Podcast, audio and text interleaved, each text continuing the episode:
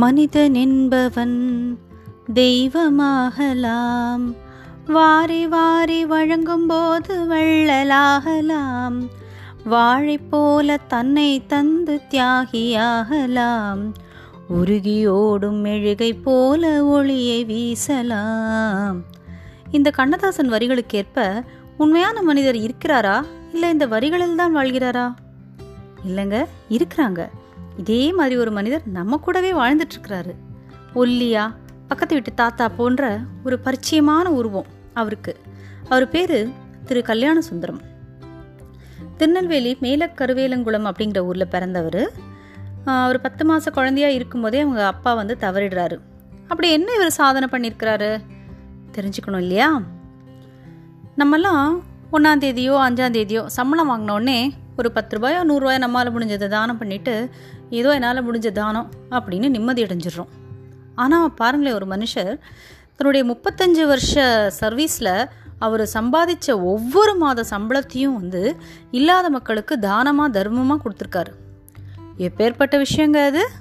அவரை பற்றி தான் நம்ம இன்றைக்கி தெரிஞ்சுக்க போகிறோம் இவர் வந்து அவங்க அம்மாவோட வளர்ப்பில் தான் இருந்திருக்கிறாரு.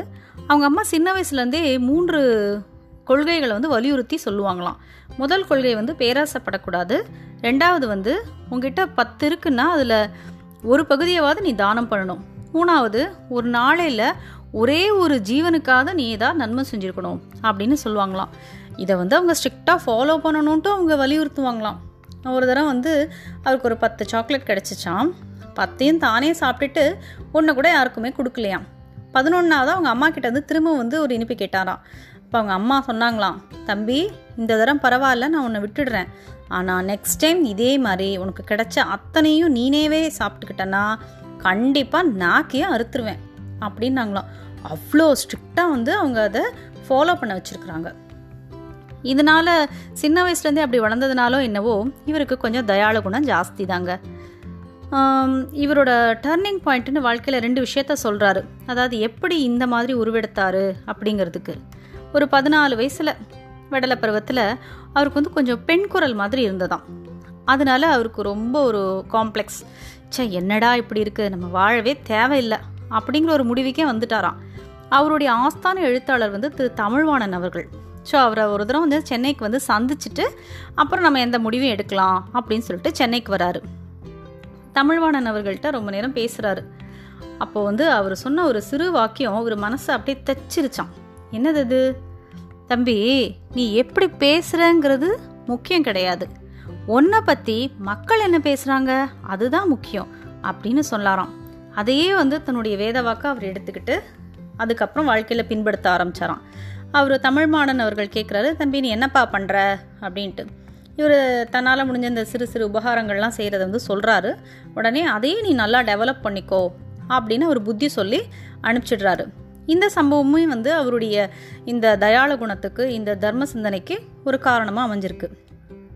அடுத்து வந்து அவர் அப்படியே படிக்கிறாரு. படித்து லைப்ரரி சயின்ஸ் படித்து அதில் ஒரு ஒரு காலேஜில் வந்து லைப்ரரியனாக சேர்றாரு. இதுக்கு இடையில் இதுக்கு முன்னாடி வந்து அவர் காலேஜ் படிக்கிற சமயத்தில் வந்து நேருவின் உரையை வந்து சீன போர் பற்றினது ரேடியோவில் கேட்குறாரு அப்போ அதில் வந்து ரொம்ப இன்ஸ்பயர் ஆகிட்டு என்ன பண்ணுறாரு திரு காமராஜர் அவர்கள் வந்து டொனேஷன் கலெக்ட் பண்ணுற வர்றாரு ஒரு பேச்சு நடத்துகிறாரு அந்த இடத்துல இவர் போய் தன்னுடைய எட்டரை பவுன் சங்கிலியை கழட்டி டொனேஷனாக கொடுத்துட்றாரு காமராஜருக்கு வந்து இவருடைய இந்த ஆக்டில் ஒரு பெரிய ஈர்ப்பு ஏற்பட்டுருது.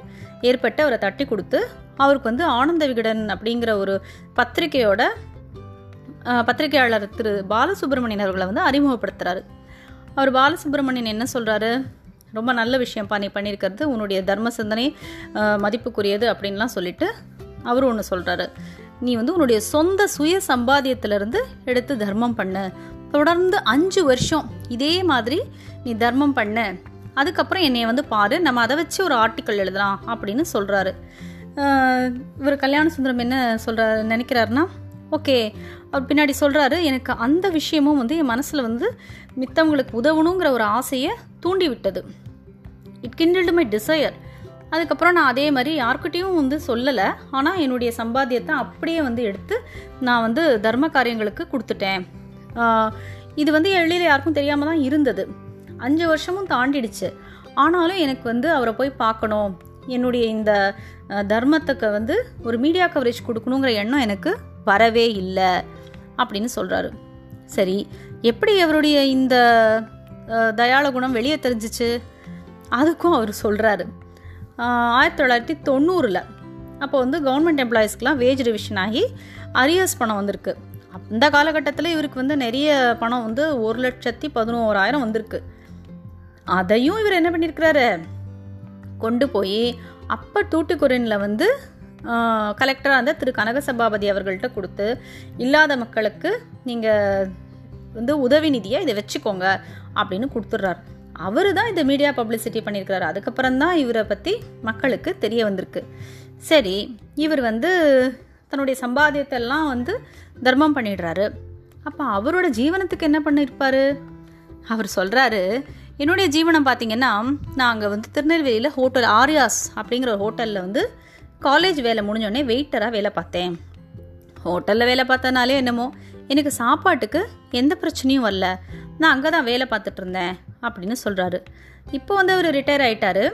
அவரோட பென்ஷன் பணத்தில் வாழறாரு. பென்ஷன் பணத்தையும் தர்மம் பண்ணிடுறாரு. அப்புறம் வந்து ஒரு பாலம்ங்கிற ஒரு அமைப்பை வந்து அவர் நிறுவியிருக்காரு.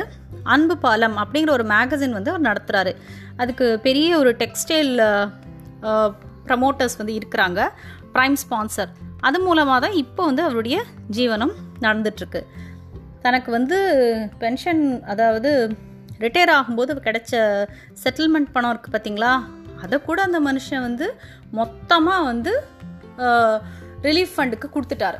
எல்லாமே வந்து அவர் தர்மம் தான் பண்ணியிருக்கிறார் இவரோட பூர்வீகம்னு பார்த்தீங்கன்னு வச்சுக்கோங்களேன் நான் சொன்னேன் இல்லையா திருநெல்வேலின்ட்டு. இவருடைய இந்த தர்ம சிந்தனைக்கு இவருடைய அப்பாவும் வந்து ஒரு பெரிய நியாயவன். அதையும் நம்ம இந்த கணக்கில் எடுத்துக்கணும். இவர் வந்து சின்ன குழந்தையாக இருக்கும்போது அவங்க அப்பா வந்து ஒரு கோவிலோட அறங்காவலராக இருந்திருக்கிறாரு. அந்த கோவில் நிலத்தில் இருந்த ஒரு பலாமரத்துலேருந்து பலாப்பழத்தை பறிச்சுட்டு வந்து அந்த காவலர் வந்து இவங்க வீட்டுக்கு கொடுத்துட்றாரு அவரோட மனைவியும் மக்களும் அந்த பலாப்பழத்தை சாப்பிட்டுருக்காங்க அதை பார்த்த வந்து இவரோட அப்பா இருக்காங்க இல்லையா? இது எப்படி நீங்கள் சாப்பிட்லாம்? இது வந்து கோவில் நிலத்துக்கு சொந்தமானது. இதை நம்ம தொடக்கூடாது. அப்படின்னு சொல்லிட்டு அதுக்கு காம்பன்சேஷனாக ஒரு நிலத்தையும் வந்து கோவிலுக்கு எழுதி வச்சுறாரு அது இப்போ காலகட்டத்தில் வந்து பல லட்ச சொத்து மதிப்புக்கு உடையதான். ஸோ அந்த அளவுக்கு அவங்க அப்பாவும் ஒரு பெரிய நியாயவான். அதேமாரி இவர் நிறைய அவார்ட்ஸ் வாங்கியிருக்காரு. இவருடைய பேசிக் குவாலிஃபிகேஷன் uh, பார்த்தீங்கன்னா முதல்ல தமிழ் படிச்சிருக்கிறாரு அப்புறம் வந்து லைப்ரரி சயின்ஸ் இன்னும் நிறைய பட்டங்கள் படிச்சிருக்கிறாரு. எல்லாத்துலேயுமே வந்து அவர் டாப்பராக தான் வந்திருக்கிறாரு. லைப்ரரி சயின்ஸில் பார்த்தீங்கன்னா இவர் வந்து வேலை பார்த்த காலேஜ் பார்த்தீங்கன்னா குமரகுரு ஆர்ட்ஸ் காலேஜ் ஸ்ரீவைகுண்டம். இங்கேருந்து தான் அவர் வேலை பார்த்து ரிட்டையர் ஆயிருக்காரு. அங்கே வேலை பார்த்த காலகட்டத்தில் ஆறு மாதம் தொடர்ந்து அவர் வந்து ட்ரை பண்ணி ஒரு நூலக நூற்பட்டியை வந்து தயார் பண்ணியிருக்கார். அந்த நூல்பட்டியோட யூசேஜ் என்னென்னா ஒரு புக்கோட ஆத்தர் பேரும் அதோடைய சப்ஜெக்ட்னு சொல்லிட்டா கரெக்டாக அந்த புத்தக எண்ணை வந்து ஐடென்டிஃபை பண்ணி எடுத்துடலாமா? கிட்டத்தட்ட ஆறு மாதம் வீட்டுக்கு கூட போகாமல் அவர் வந்து காலேஜ்லேயே இருந்து இந்த வேலையை அவர் செஞ்சுருக்கிறாரு. இது வந்து மிகப்பெரிய அளவில் வந்து பேசப்பட்டு இருந்திருக்கு.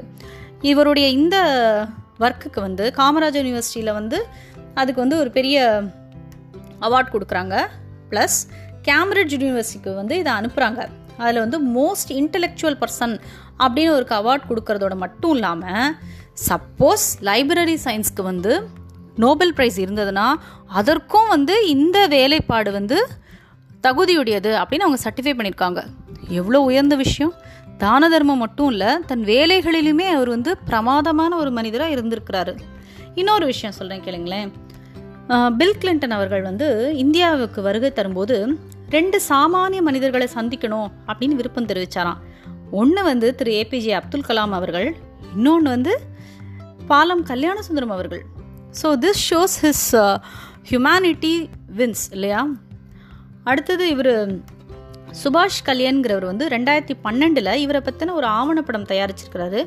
இதை வந்து ஸ்பெஷல் ஸ்க்ரீனிங்காக தேர்டு நார்வே தமிழ் திரைப்பட விழாவில் வந்து போட்டிருக்கிறாங்கங்க. அந்த அளவுக்கு வந்து இவருடைய uh, தானமும் தர்மமும் வந்து புகழ் பெற்றிருக்கு முப்பத்தஞ்சு வருஷத்தில் வந்து இவர் இவ்வளோ முப்பது லட்சத்துக்கு மேலே வந்து மக்களுக்காக தர்மம் பண்ணியிருக்கிறாரு. இதை வந்து கேள்விப்பட்ட அமெரிக்காவில் வந்து மேன் ஆஃப் மில்லியனர் அப்படிங்கிற ஒரு அவார்ட் கொடுத்துருக்காங்க. ஏன்னா உலகத்தில் எந்த ஒரு மனிதனும் தொடர்ந்து தன்னுடைய சம்பாத்தியத்தை அது ப்ரைவேட் ஆகட்டும் கவர்மெண்ட் செக்டர் ஆகட்டும் யாருமே இந்த மாதிரி தர்மம் பண்ணதில்லையா அதை கேள்விப்பட்டு தான் அவங்க இந்த அவார்ட் கொடுத்துருக்காங்க. அதுக்கு கிட்டத்தட்ட இந்திய பண மதிப்பு படி முப்பது கோடி கொடுத்துருக்காங்க. ஆனால் அந்த முப்பது கோடி பணத்தையும் சேர்த்து இவர் வந்து குழந்தைகள் நலனுக்காக நலனுக்காக டொனேட் பண்ணியிருக்கிறாரு இதுக்கு மட்டும் கிடையாதுங்க. அவருக்கு குடும்ப சொத்துன்னு பார்த்தீங்கன்னா கிட்டத்தட்ட அஞ்சு லட்சம். அதாவது நான் சொல்கிறது ஆயிரத்தி தொள்ளாயிரத்தி அறுபத்தொம்போதில் வந்திருக்கு அவருடைய பாகமாக அதை கூட அவர் வந்து மக்கள் நலனுக்காக அதை உபகாரமாக மித்தவங்களுக்கு தான தர்மத்துக்கு தாங்க அது யூஸ் பண்ணியிருக்கிறாரு எவ்வளோ ஒரு உயர்ந்த சிந்தனை. இப்படி நாலு பேர் இருக்கிறதுனால தான் என்னமோங்க நமக்கு வந்து மழை பெய்தோ என்னமோ. இவரை மாதிரி ஒரு அருமையான மனிதரை பற்றி தெரிஞ்சுக்கிட்டதில் உங்களுக்கும் சந்தோஷமாக இருக்கும் எனக்கும் சந்தோஷம் தான் நினைக்கிறேன். இது மாதிரி இன்னொரு ஒரு தேன் மிட்டாயோட நம்ம சந்திப்போமா? பை